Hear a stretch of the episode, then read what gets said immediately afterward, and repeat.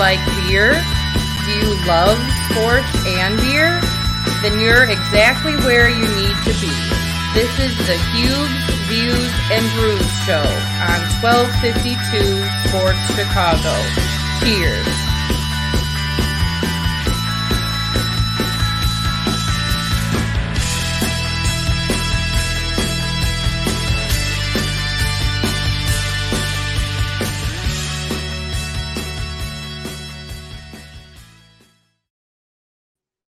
Hello, how's everyone doing? Um, apologizes for not having the uh, live Monday night, but uh, yeah, Facebook and the internet uh, kind of threw us for a uh, a little uh, twirl there. So um, we are recording this and um, wanted to make sure we got this one up. Uh, next week is a possibility that we may have to do the same thing because I am doing White Sox post game shows over on ESPN 1000, but uh, we'll let you guys know on Facebook and on Twitter and all kinds of things as we go through the week because they're very, very interesting right now. We've got Bears, we've got White Sox. The uh, regular season of baseball is over. The playoffs begin on Thursday for the White Sox in Houston, Thursday and Friday. We'll talk about that in just a second. Then we've got the Bears to talk about. The Bears get a win. Justin Fields plays very, very well.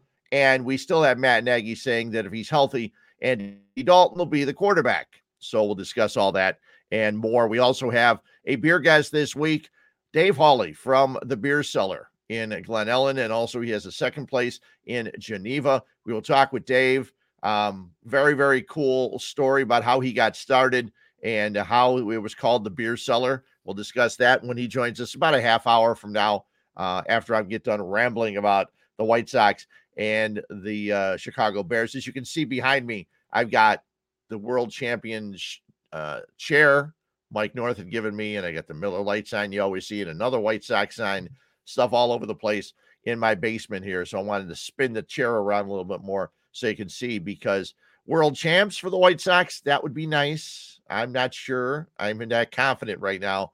We'll discuss that in a second. I'm not drinking beer because we're recording this early. And uh, Fat Mike says, Come on, you got to drink a beer. But don't forget, I did have numerous people head over to Nick and Ivy Brewing to try the Huebner. Okay. You can buy it in cans there, or you can also try it off tap. I had a couple guys I uh, went to high school with, a couple other beer friends that traveled on down to Lockport to Nick and Ivy and checked it out. And uh, they then post, posted some things on Facebook. They enjoyed it. I hope they were telling the truth. I'm sure they were because uh, it's a really good beer. I had one last night when I was watching Monday Night Football and um, very very tasty along with my uh, I don't know what I had Mediterranean chicken or something. Um, but anyway, wanted to, I'm not going to be drinking beer, so today it's just a uh, energy drink or something like that throughout the course of the show. But let's talk let's talk Bears first, okay?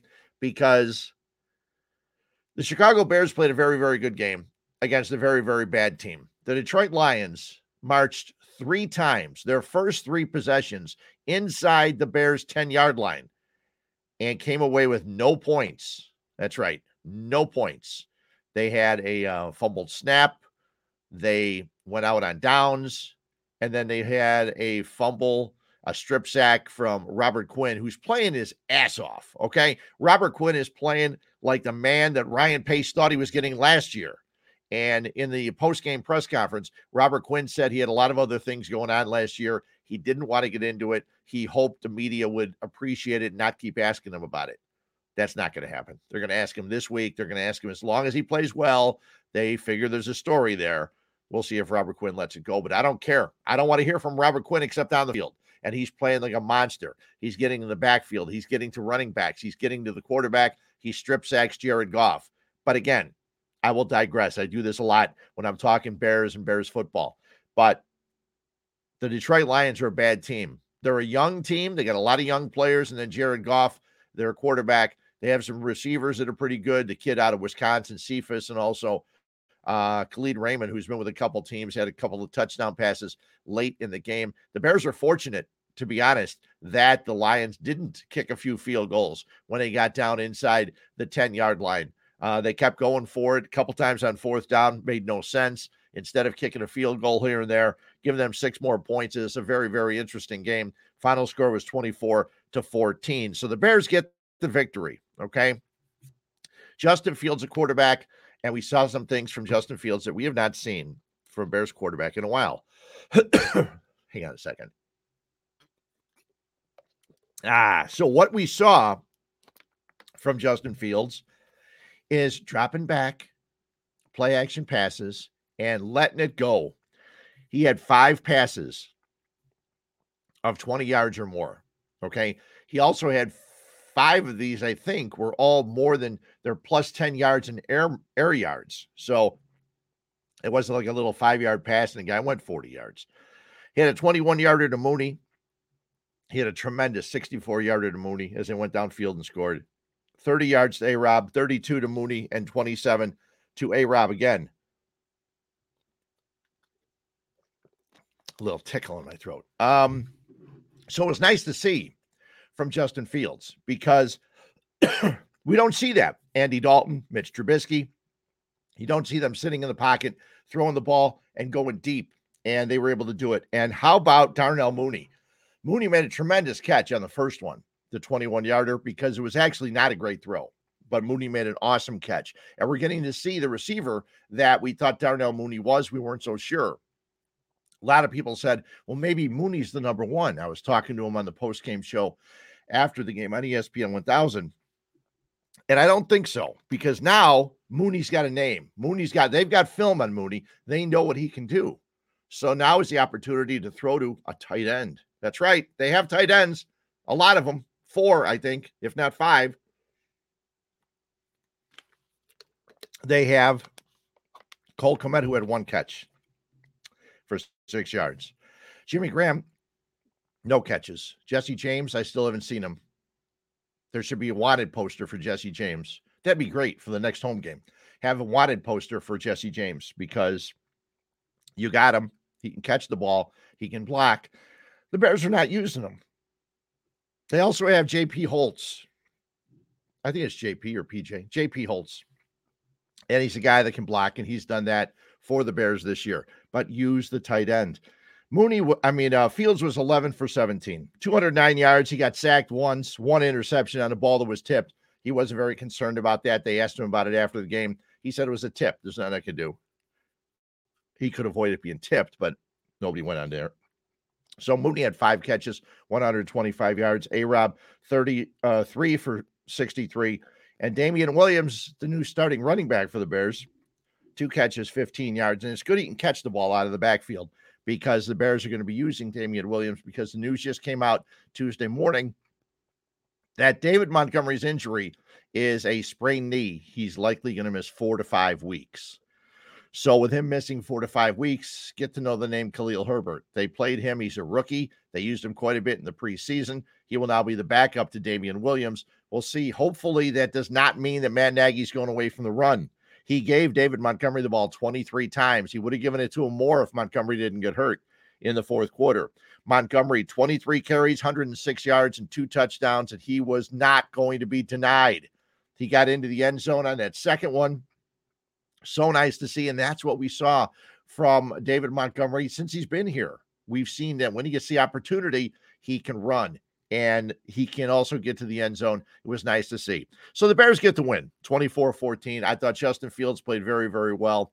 Um, he looked to avoid sacks. He got play action. He had blocking from his tight ends. All the things that we thought should have happened against Cleveland that didn't, it happened against Detroit. Matt Nagy is still confusing, just a confusing head coach. As a head coach, if you watch the game, and I'm sure you did, didn't he look lost without play calling? He was like walking around the sidelines looking for something to do. I'm not calling plays in. I'm just listening. So what am I supposed to do? He looked lost. He had the Denny's menu, but he was holding it down around his knees because he didn't. He knows the plays. He didn't need to tell uh, Justin Fields what to do. Bill Lazor was the play caller, and it was amazing to me how Nagy had to say, "Well, yeah, yeah, but everything goes through me." So it all goes through me. I'm the head coach, but Bill did a great job calling plays. Just say Bill did a great job. Uh, we'll continue to work together and go from there. Don't keep bringing up yourself. Everybody knows you're the head coach. Matt, And people liked you, I think. A lot of people liked you. They didn't like your play calling, but I think they liked you as a coach.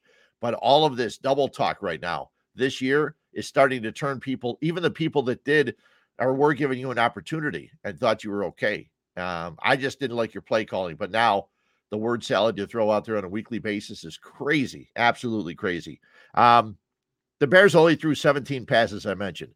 The 17 pass attempts against Detroit were the fewest in a Nagy win. 14 and 3 is what Matt Nagy is when the Bears attempt 30 passes or fewer, which means they run the ball. And it sounds so simple 14 and 3. Just give those to Matt Nagy. You would think, as with all the analytics that Bears uh, have up at Halas Hall and all the analytics that they have in football nowadays, you would think that that would be something they would know and something they would use. And we've got to run the ball. And he says it all the time. Oh, we know that we have to run the ball. I'm not an idiot. That was one of the best lines of all time. Don't ever say you're not an idiot because it's just going to be played forever and ever and ever, over and over and over.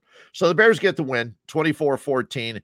We've got to live with Matt Nagy. He says that Andy Dalton will start when he is healthy.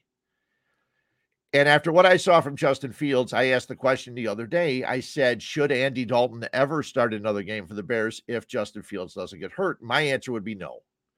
You have Andy Dalton. He got injured. Justin Fields came in. He showed you what he can do. Now build on that and go to Las Vegas this week and get a win against the Raiders. But he is going to start, it appears, because Andy Dalton apparently won't be ready to play this week. We'll see. He didn't look all that injured on the sideline, but you know, you can't tell a lot on the sideline in the NFL. But we'll see if, in fact, he is ready to go. Uh, and if so, later in the week will be even more interesting.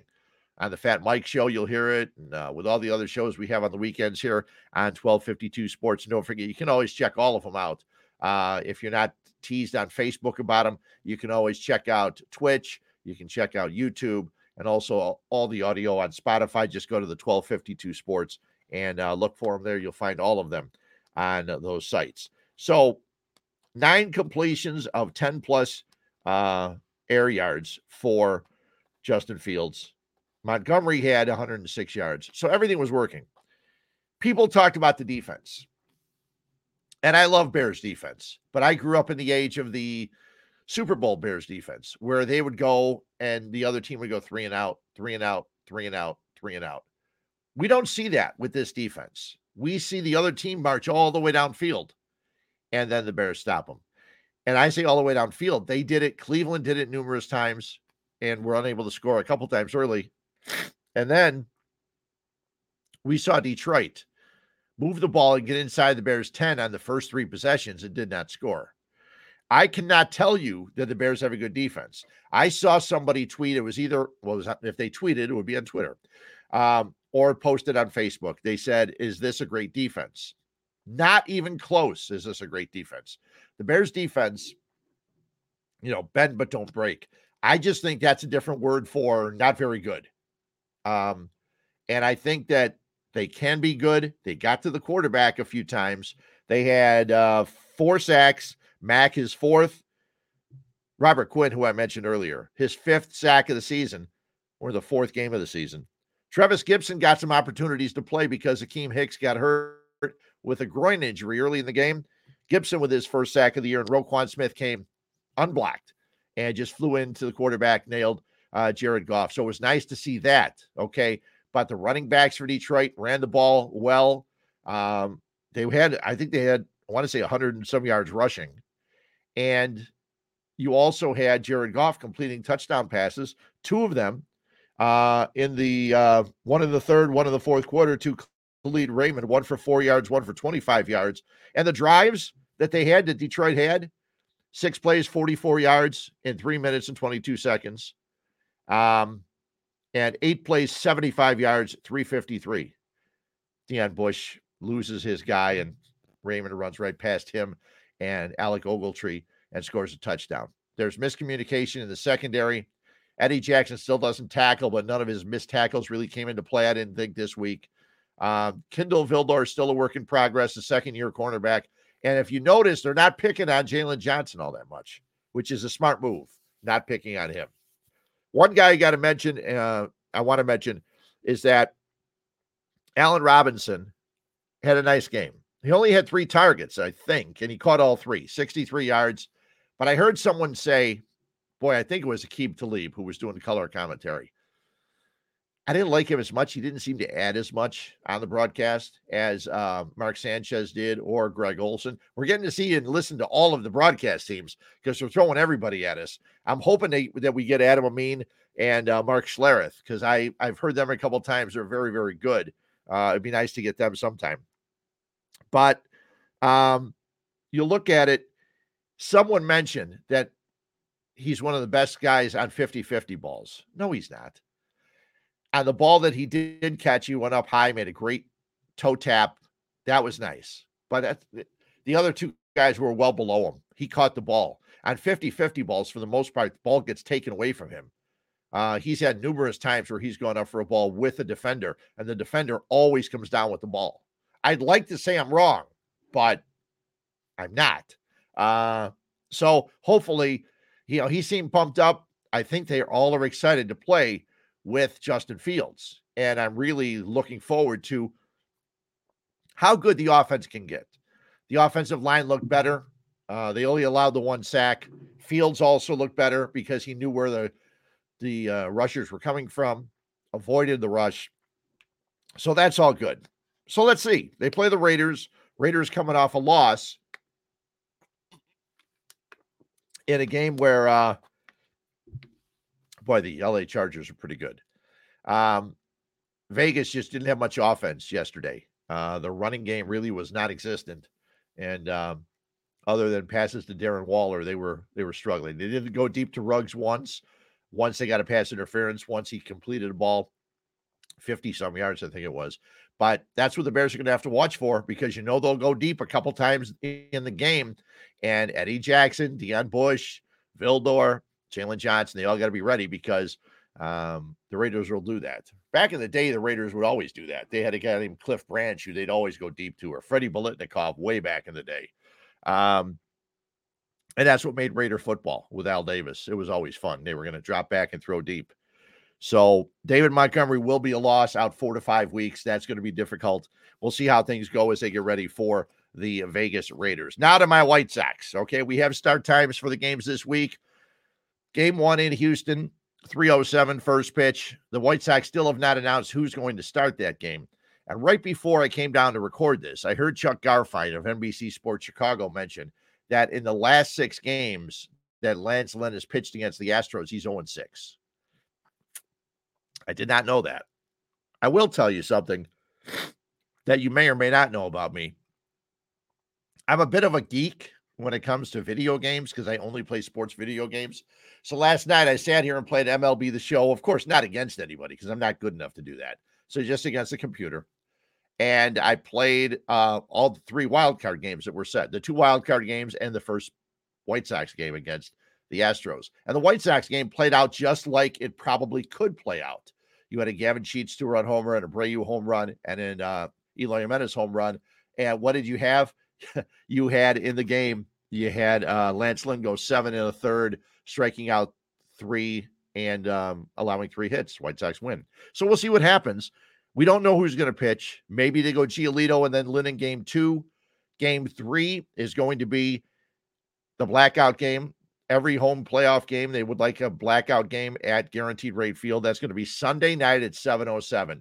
You think there's a few things going on on Sunday?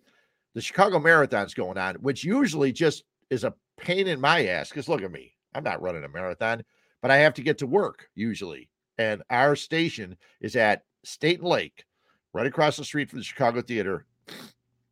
And the marathoners run right past there. Now, they run right past there early. So hopefully, by time I have to go to the station to watch the Bears game, which starts at 307 on Sunday, they'll be fine. And then the White Sox start at 707. And then I'll have the post game of that, which could get me at the station from 11 till midnight on Sunday night. But that's okay, especially if the White Sox win.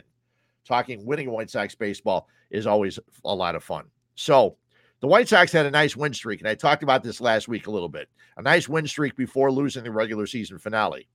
Their longest win streak throughout September was just two games before that streak. They lost two of three to Kansas City, Oakland, the Angels, and Detroit.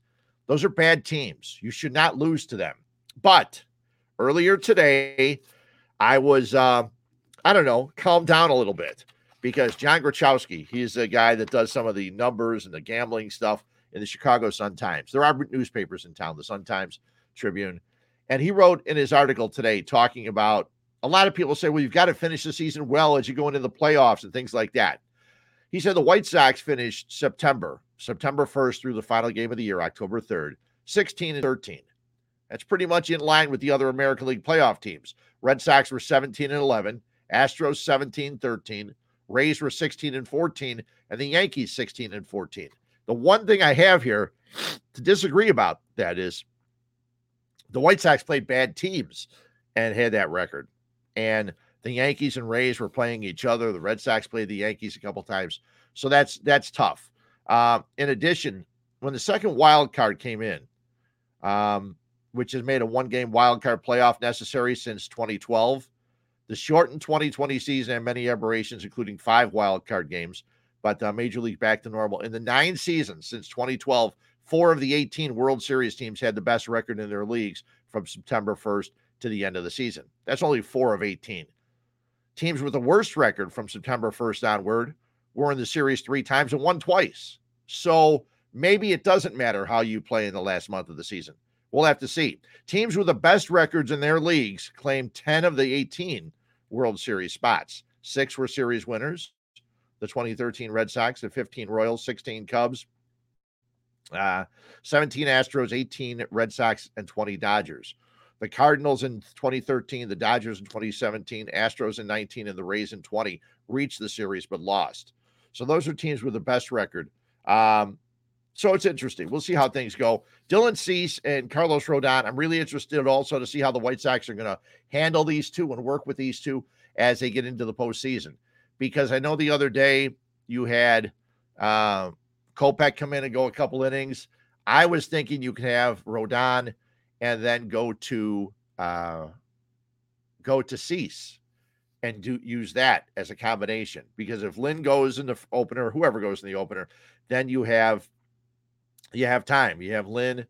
He gets days off uh, for game two, the off day, game three, and Monday off, and then he can go in game four. So I'll be interested to see how Tony La Russa runs the uh, pitching staff for the White Sox into the playoffs. Um, Lance McCullers not going to be easy. Valdez not going to be easy for the Astros, and uh, they can hit. The White Sox do give up a lot of home runs. They do strike out a lot of people. The White Sox led the American League with 1,588 strikeouts, trailing only the Brewers in the National League and the Dodgers. Dylan Cease, 226 strikeouts, seventh in the majors, second in the American League. And when you see that, the National League to, gets to face the other team's pitchers most of the time. So they're always going to have a few more strikeouts, you would think. Cease struck out 12.28 batters per nine. Carlos Rodon, who didn't have enough uh, innings to qualify, struck out 12.55 batters. So Cease and Rodon pitching well. Now we know Rodon, his velocity was down in his last outing, last outings. Uh, they rested him. We'll see what he can and can't do. There were reports yesterday on the crawl on ESPN throughout the game. We kept looking at it. There it is. There it is. Saying that the White Sox will use Carlos Rodon in one game in the series. We'll see how exactly Tony La Russa and uh, the White Sox are going to use him. Now, I did mention that you can go and get the Huebner beer at my guy, Nick and Ivy. So since we always like to play a spot here before we start talking beer, uh, let's play one. We usually talk about Nick and Ivy. If it, you know, if you haven't been there, what are you waiting for? Downtown Lockport, fun time, stagecoach next door, Lock and Mule across the street, lots of good things. Um, but let's take a quick pause and we'll come back. We'll talk some more beer.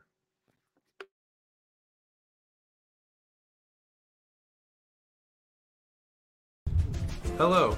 This is Paul from Nick and Ivy Brewing Company. We are located at 1026 South State Street in historic downtown Lockport, Illinois. We are very excited to be partnering up with the Fat Mike Chicago Sports Show as well as the 1252 brand because we are one of the few Chicagoland breweries that embrace sports and sports culture. Come in for a fresh brewed beer made right here in Lockport while catching the game of your favorite team. Stay for the live music that we have booked every weekend. or just come for a cozy atmosphere to enjoy a good conversation with a friend, loved one, or complete stranger. Nick and Ivy makes you feel right at home no matter what the occasion is. Follow us on Instagram and Facebook by searching for Nick and Ivy Brewing Company. Visit our website for our up to date tap list or to go shopping on our online store at nickivybrewing.com. That's N I K I V Y brewing.com. Come in today for fresh brewed beer born and raised in Lockport, Illinois. Oh, I was just looking at pictures from outside Nick and Ivy. And when we had the uh, release of the Huebner a couple Saturdays ago, sitting outside, it was a gorgeous night. I remember being outside. I don't remember going in uh, or anything that happened after that, really. Uh, but it was fun and kept drinking the Huebner. Very, very tasty. Uh, so if you get a chance, head on out to Nick and Ivy and uh, pick up a four pack or uh, sample them and let me know. Let me know what you think. I've had a couple people, as I mentioned early in the show, a couple of my friends, a couple guys I know that are beer drinkers, they headed out there to try it, and uh, they were um, very, very happy with um, picking them up. So, and, and, Nick and Ivy's got a lot of great beers. They got the Fat Mike Lager. They're working on that. It's going to come back um, because Mike drank all of the first batch. Well, at least most of it. Um, speaking of drinking beer, uh, this is called Huebs Views and Brews because I'm a big fan of craft beer. And there were stores in the city, Beermiscuous, uh, Beer Temple, uh, places that had a lot of beers that you can run in and get from the Chicago area. But out in the burbs, there was nothing. And then a few years back, a store opened and I had a chance to go. So I wanted to get this guy on because he's the guy that actually started things in the Western burbs when it comes to this kind of stuff. We bring in Dave Hawley from the beer cellar. Dave, how are you today? Oh, I'm doing great, Fred. How about you, buddy? I'm doing wonderful. Um, I had heard about your place, and you know this story, and I was actually going to grab the one of the beers. Um, I had heard about your place, and I had mentioned a couple times I was coming out, put it on Twitter, put it on Facebook, and things like that. And the name, the beer cellar, I had never been there, so I had the address, and I'm walking in, and I'm going, "This is like some kind of shop or something." There's like a, there's all these, there's ladies in there. I, I go, oh, right. "Oh, Here's the door going downstairs. So the beer cellar, when you open it up, was actually downstairs in a cellar, wasn't it? Yes, sir. It was uh, a 600 square foot basement underneath a women's boutique. Yeah, it, it was. And it, you walk downstairs, and your deliveries were fun. I know that sure the delivery guys were very happy going down those few little stairs because every time I had come into your place, they were all there was always a delivery guy making a stop because you had such an awesome selection when you first decided to do this, first of all, what were you doing before this? I was selling uh, business insurance. Okay. So I was okay. a door salesman, uh, selling selling mom and pop shops uh, business owner policies. It's a little bit easier selling beer, isn't it? Yeah, they come to me now. I don't have to go to them. Yeah, so it's yeah, it makes it easier of a get. nice and easy. Yeah, but it was funny because I walked in and you were actually listening to ESPN 1000, and then I can't remember if you asked me if I was Fred or if I told you. We sat, we talked for, I don't know, probably half hour, 45 minutes, and yeah. you showed me around the whole place. Um, how did you how did you go about starting? I mean, when you decided to do something like this, how did you how did you start this thing? So in 2010, I took like a beer trip with some buddies out to California, and we did the whole Pacific Coast Highway up and down, hitting great breweries like Stone, Firestone Walker, And then we hit up uh, San Francisco and Toronado. It's like the best dive bar you'll ever go to. Okay. Uh, that was on our list to go to, but we were waiting for it to open. So we ended up going to this store called City Beer Store in San Francisco. We walked in and it just blew my mind that they had a liquor store there that you could buy Pliny, all these other great California sure. beers. But then to the right side, they had a bar and I, I know I'll never forget the beers that I saw there. They had Deschutes the Abyss, and at that time in Chicago, like that was a, a fabled beer. You know, we didn't sure. have Deschutes distributing out here, so the fact that I could drink a Deschutes Abyss while shopping around, and then they had like a reserve bottle list with a bottle of Cantillon on there. So my buddies and I, that was our first Cantillon experience. That's a lambic out of Belgium. Um, so it just like blew my mind that you could do all three things in one store. Right. I think Fishman's was probably the only place doing that at the time. Because remember, Beer Temple at that time was only a bottle shop as well. Sure. and then maybe Beermiscuous was doing the serving as well. So that kind of model didn't really exist out here. So I came back and wrote a business plan right away and uh, just kind of waited. And luckily, my insurance job laid me off and gave me some severance. I already had a business plan written.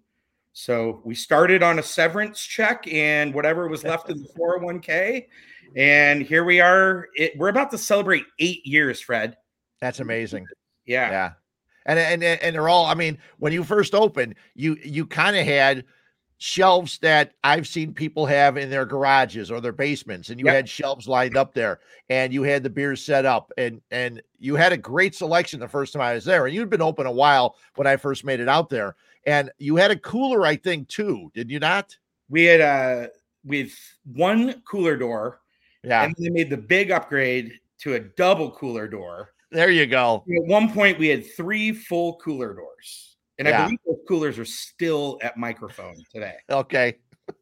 And and the other thing is because the place you saw in California had the taps in the bar, you did not have that at your first location, but you did you did invite people in when you had rare beers and for pours of beer, didn't you? Yes. I would uh, always bring stuff out of my personal cellar and sample people out. Um, just you can't drink a 22 ounce bomber of a barrel aged stout by yourself. No, and I feel good the next morning at work. so uh, yeah, we um, we used to sample that out, and the, the taps were always a dream, but I wanted to start small and make sure we did it right and built it up into the into the locations that we currently have. Well, and I remember the one day I came in there, I think it was the second time I was there, and you asked me if I had been to Dark Lord Days. And I mentioned to you that I never been able to, I was never able to go to those because they were always on Saturdays. And I was always working with Murph at the radio station right. in those days. So you walked into the back and you gave me one of the Dark Lord beers. That's what I was going to go bring out. And I forgot to bring it out here. I still have it. I haven't tried it. I haven't opened it yet. It's the only one I have. Um, but it's funny because I had drank a couple of um, Bourbon County stouts recently, and one of them was a 2014 proprietors, and it said on the bottle ages well for five years after the date. I'm going, okay, well, we're 2021, we're two years later. It tasted as good as I remember it. I my palate is not good enough to tell if it was a little off or that it was still tasty. And I so I can't wait to try the Dark Lord days when I finally do, which will probably be very soon. Not this morning, but very soon. um when so your decision to move, obviously, obviously it worked out pretty well where you were. Was it working well enough that you were you weren't concerned about moving um, or what's how I would word this? You had to move or you had to move in order to get the taps and the things you wanted?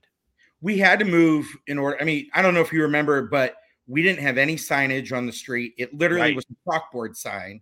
Yes. And um, that's just not conducive to making it I worked with the landlord to see if we could do some stuff but even if we built out the whole basement, it would have only been maybe 1,200 square feet in a weird design. Um, right. We ran into all sorts of emergency egress things. So that was when we decided to make the move to 488 Crescent Boulevard. So just two blocks from our original location. Right. And and and and there's a little parking lot. And yeah. because during yeah. COVID and things like that, I know you've been able to set tables and some other things out there. Plus, you have nine taps, or do you have more than that? Uh, we're up to 12 uh, okay. location now. Yeah. So obviously that's worked out well. Um, when you first opened up there, obviously all the people you had before came, but it's it's also even though it's just across the street, it's probably a lot of people in the area probably had no idea you had been there, had they? Right. Yeah. I mean, yeah. there was no sign for anybody on the train that was only 100 feet away from our front door, but yeah. there was no way for them to see I mean, now we have a beautiful awning and people can see us from the train. You got a nice open uh, LED sign, a nice half acre LED sign. So, yeah. Yeah. No, it's very cool. And I know I've been there numerous times. And your decision, obviously, things are going well because you then decided to open a second one. Yeah. And then, uh, in three quarters of that baby's life have been in a pandemic.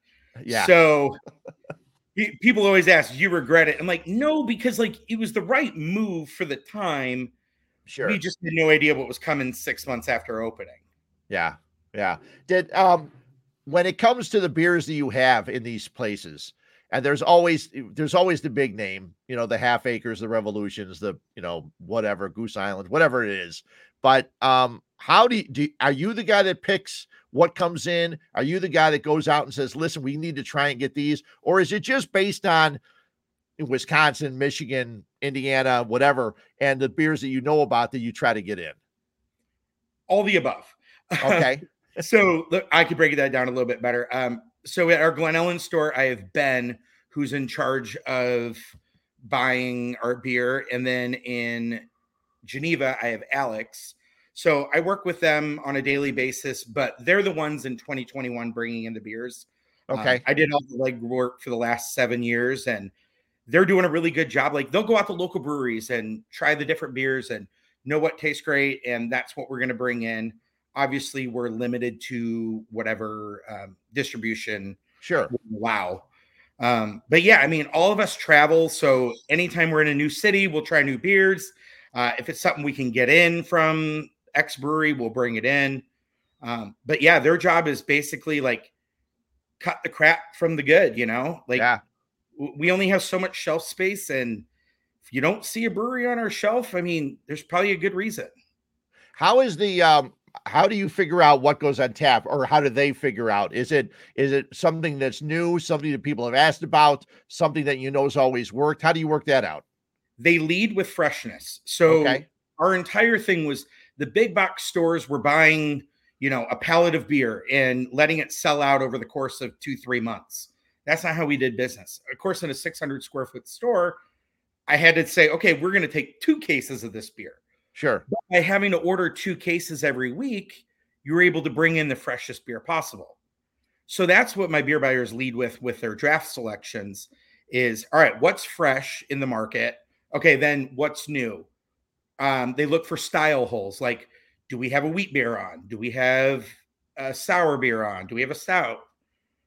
So that that's kind of then the yeah, they have like a system that they use to decide what they're going to put on. okay you used the word and i was going to mention this when i first brought you on but on your website you mentioned first store and tap room dedicated to selling fresh local craft beer in the western suburbs so fresh is a huge thing for you right Absolutely. yeah I mean, you you you just mentioned your Bourbon County that was seven or eight years old. right Yeah, I mean those those beers are obviously intended to age. sure But go try a, a six to eight month old IPA that you can get at the grocery store, and it's trash. yeah It's Yeah. bitter. It tastes like cardboard. It's nasty. So our whole thing is uh, let, let's get them in in good code dates and make sure that you're drinking the beer that the brewer brewers brewed for you. That's my problem. I've had people tell me because sometimes if I buy a four pack of something, a Hop Butcher, something, and Hop Butchers, you know, when they- they come out, and I know you understand this, it's probably Oh, at your place too. When Hop Butchers come out, there's a waiting. People are in line. They're, they can't wait to get there. But I'll buy four and I'll drink two right away. And I always have one or two in the in the other fridge. And every once in a while, I'll find one and I'll drink it. And someone says, "I can't believe you waited that long." I even talked to the guys from Hop Butcher. They said, "Well, you should try to drink them quick." I said, but but then I'm not able to buy as many. I said if I if I can only you know if I have to drink them right away, it's tough. It makes it very Right. difficult. Yep. That's why you Yeah. got to pick and choose the right way. Yeah, I know, and and that, and that makes it all those kind of things very difficult. Since you've opened up, I know that I think that Open Bottle was in uh was in Tinley or Orland at He's around the same. Yeah, they were. I mean, but they were open before you or just after you. Just so it was funny because Beer Temple opened one year almost to the day before me. Okay, Bottle opened one year after me. okay. And Because then now- uh, and then Well, the- right. There's so many of them now. And do you see it just continuing to grow the way it is? Because it makes sense. I mean, the places I go, I mean, I, I know, you know, the guy, because I'm in Downers Grove, I go to Orange and Brew, and I there's others I have not been to, but and I know there's another one opening up in Clarendon Hills that's going to have other things too. But do you see as this is the way it makes sense to do it this way? Obviously, it does make sense because you opened another one in Geneva but you have to you have to watch size wise too, right? Because you got to Right. make sure that you're going to get enough people. You don't want your your space to be too big, too much Right. rent. Yeah, but you do need storage, right? Storage is a difficult thing. yeah, we um at our Geneva store we have a it's I believe our size is like 2800 square feet. Okay. It's more than double our Glen Ellyn store. Um, but they have a full basement that we can utilize for storage. So, you know, we'll buy lambic and lay it down there. And, you know, hopefully 20 years from now, you can come in and drink a, a, a birth year beer uh, Sure. at our bar. Um, and in Glen Ellyn, during the pandemic, uh, unfortunately, our next door neighbors had to close the doors. Um, and when we didn't really have any any reserves or anything, but we bit the bullet and took over the space next door. Okay. They had a back room, and that's allowing us to um, have a stock a back stock room in Glen Ellyn now. Yeah, I know that some of the places, breweries included, they love their location, but sometimes location limits your space. That's why so many brewery types open in industrial parks because you you get bigger space. It's easier to do it that way. So it's it's kind of a tough decision. Do I want location, which is great for us because more people see us, but we're going to get bigger and now we're not going to have enough room. So Right. I guess I guess that's always a good problem to have, right? Right. And like Yeah. because we're not a big box store, I've built the business on how to not have a ton of backstock. Sure, sure.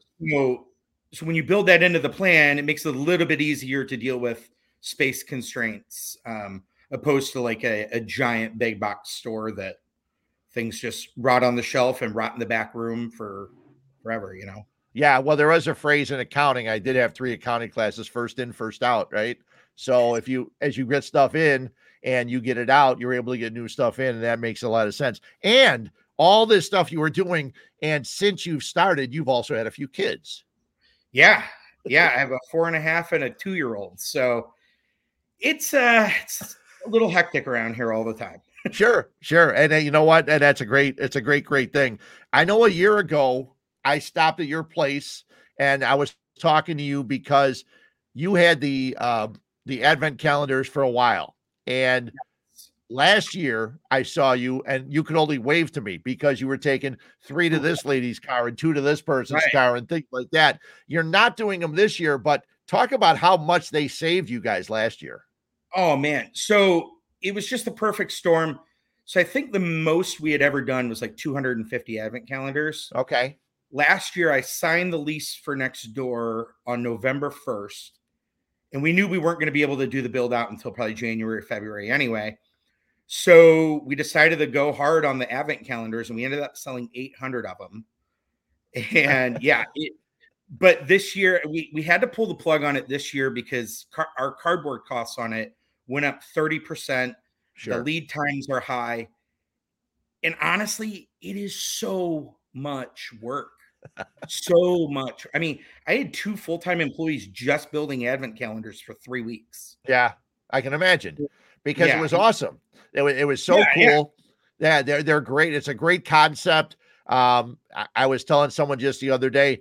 Fortunately or unfortunately, one of my good friends, the last two years, he's bought me the German one that you got to get at Costco Yeah, with, the yeah, yeah. six, with the 16 ounce cans, which Yeah. is fine, except I also bought yours. So last year, if I missed a day, I would then have four beers to drink, two of each, two each day. So I, I it was tough missing a day. So I'm telling people, listen, don't buy them for me. But then again, if I get them, I'll just have to spend more time at home. But yeah, I, Right. I mean, during because of COVID and everything else, everybody had to do other things. Uh, you having some space outside, uh, you how how was your tap room able to work at all during COVID, or how did that work? Yeah. Um, I, I it all blends together. This is the, the longest months of ever everybody's lives, you know? It's crazy. Yeah. Um, yeah, it saved us a lot last summer. I mean, the village of Glen Ellyn is absolutely awesome. Like they really rallied around. I, I remember the day that JB put the order in. Um, everybody from the village like called or emailed all the business owners. Uh, I still remember we went and met at Blackberry Market and we just had like strategy sessions. Like sure. what are we all going to do to survive? How are we all going to work together?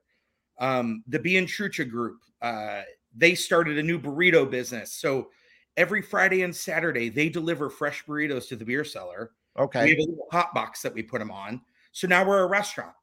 So you have all these businesses working together to figure out how to survive. And um, and then like Glen Ellyn saying, hey, turn your parking lot into a into a patio do whatever you can do to save save yourself so that's been awesome. Um, just the communication between strangers or once competitors, you know, based on trying to get that drinking crowd. We're all working together and trying to figure out how to survive. That's actually one of the I don't know. I guess you'd say one of the good things that has right. happened because in every place I've gone to and all the people I deal with that have talked about the breweries and everything else here on the show, they all talk about how the communities have been so, you know, that is so helpful to them, especially yep. over the last couple of years. But they then then all work together and you know charitable things and and having you know their space available for charitable things and th- stuff like that. It's actually it might have been more difficult if this didn't pop up. So I guess you got to take some of the good with all the bad we've had. Exactly. Exactly. Yeah. You got to find that silver lining in anything. Yeah. Yeah. That'd be nice. Anything else you got coming up soon or anything else going on? I know it's always busy uh, around this time of year. We're getting ready for the holidays and things like that. Yeah, so we do. Um, we don't carry Goose Island once they got bought by sure. Bev. I realized that as soon as I said it, but anyway, hey, don't worry about it. I did sell it. Remember, you. I, I know for the first year. Sure. Uh, I love Goose Island. I have nothing wrong with them. I just choose. We, we want to do business with uh, small independent stores or right. family family run empires. I guess. Sure. Sure. Um. So when we got rid of Goose Island, we needed a barrel aged stout or a stout to fill that void. So we partnered with Transient. Uh, I think this will be our sixth or seventh year doing uh, Neckbeard Nectar. So on Black Friday, we throw a huge festival. Uh, we shut down the parking lot, which I guess it used to be a big deal to shut down the parking lot. Now it's just a normal Friday. Sure. Um, sure. But I don't know the variants yet. He was pulling barrel samples this week for us to decide um, what we're going to do. But I believe we will have four variants again three barrel aged, one non barrel aged. Um, I know we got 302 burgers from Wheaton coming out to serve burgers. Okay. Um, I know we're working on trying to get a Santa Claus in for the kids in the morning. We just, when we talk about community and you, you brought up like everybody banding together, like yeah. We just want to throw a cool, fun party for our town. Sure. And, and and give them a place to just enjoy being with their neighbors and drink some good beer and celebrate making it through another year of this bullshit, you know? Yeah, there's no doubt. You know, I I uh as we let you go, there was a time where you, me, Adam Abdallah from ESPN 1000, we got into Fobab early. Um, this has to be four or five years ago. That was the and night it had a snowstorm, right? I think so. We got into like we got in there at 5:30, and at 6:30, you and Abdallah were gone. I don't oh. know what you that was like one of the most the most fun days I had just watching you guys. I don't know if you wanted to hit all the high the high alcohol ones first. Yes. But yeah. And yes.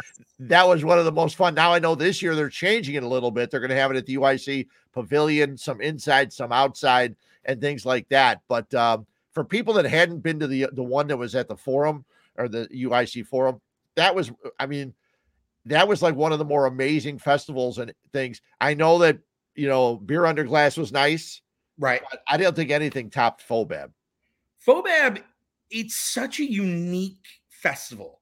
Yeah, the Illinois Craft Brewers Guild just does a phenomenal job on it. Um, I mean, like it's kind of the beer world's Oscars because sure, I mean you have GABF and all that, but like barrel aged beer is the sexy, fun thing, and and to be able to host that here locally is so cool because you see the star-studded names from across the country. They want their beer entered in in this contest because it sure. actually matters. Yeah, Oh, it's awesome. It's, it's a lot of fun. And uh, every time I think about it and say, oh, I've been to a few, and I say, ah, but can I really miss one? Uh, so we'll have to wait and see. That's a decision I'll have to make soon. Dave, uh, I appreciate you getting on. I appreciate the appreciate understanding invite. all of our technical problems yesterday. Hey, uh, we roll yeah. with the punches, man. We roll with yeah. the punches. Yeah, well, we've got no choice at this point. So thanks a lot. I'll come out and see you guys soon. I haven't I haven't seen the Geneva store. I was actually out in St. Charles a week or so ago, so I got to check that out also. And yeah, um, let me know, and I'll meet you out there for a beer. Sounds great. Thanks a lot for jumping on in. Bud, thank you. Cheers. Okay.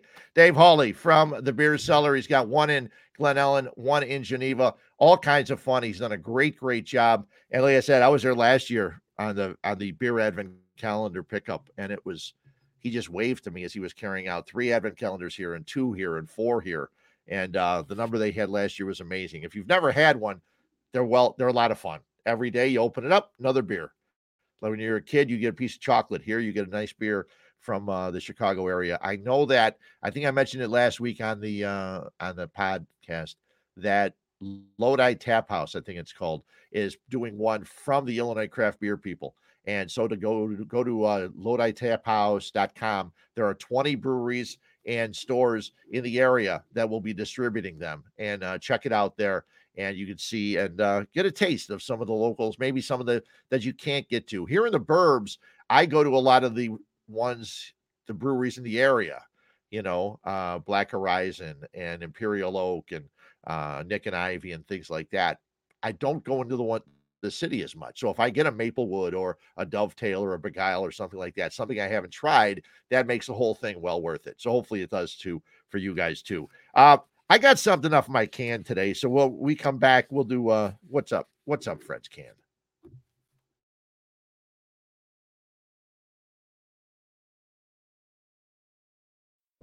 Well, maybe it's just because you're ugly. Ugly? You gotta be kidding me. Time for What's Up Fred's Can on 1252 Sports Chicago. Okay, I've worked in sports radio since, well, hell, I've worked in Chicago sports since 1977. I worked at Sports Phone from 77 to 90. I worked at The Score from 92 till uh, 2008. People say, why'd you stop working at The Score? I said, well, they didn't want to pay me anymore. So I had to leave. Um, and I've been at ESPN since 2010. So now we're in 2021. And it's all been fun. But I have to tell you something. Last week, the hype that the Brady Belichick got was disgusting. Now, I saw someone post and I couldn't find it this morning, but someone posted something, one of those little sayings or phrases you see on Facebook. Um, you know, it says if you haven't grown, one of them is if you haven't grown up by 60, then you don't have to. And I say, good, I'm 64, never grew up. You don't want to grow up.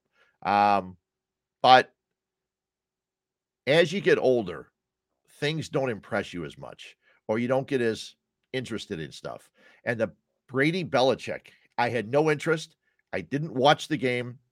Sunday night football sometimes tough to watch when I watch games all day long. So unless it's a really good matchup, and the Patriots are not a great team, I didn't want to watch the game. And then when I saw that at the end of the game was one touchdown and a bunch of field goals um, for the Bucs, and uh, I didn't miss anything. But the way that everybody, especially Chicago people, were over the top, I couldn't believe it. And maybe it is just as you get older, you don't care about the hype and the things like that as much. I know I didn't. And I posted something last week. I said, Am I the only one that could care couldn't care less about Brady Belichick? And a couple people, you know, gave me crap. You know, they posted pictures of me as as Clint Eastwood, the old man, get off my lawn and all that stuff. But I couldn't care less. There's other stuff I'd rather do. I was more interested in the final day of baseball, and I know it was all over with at that point. But looking forward to what was coming up, I had no desire to watch that game. None at all. Didn't watch it.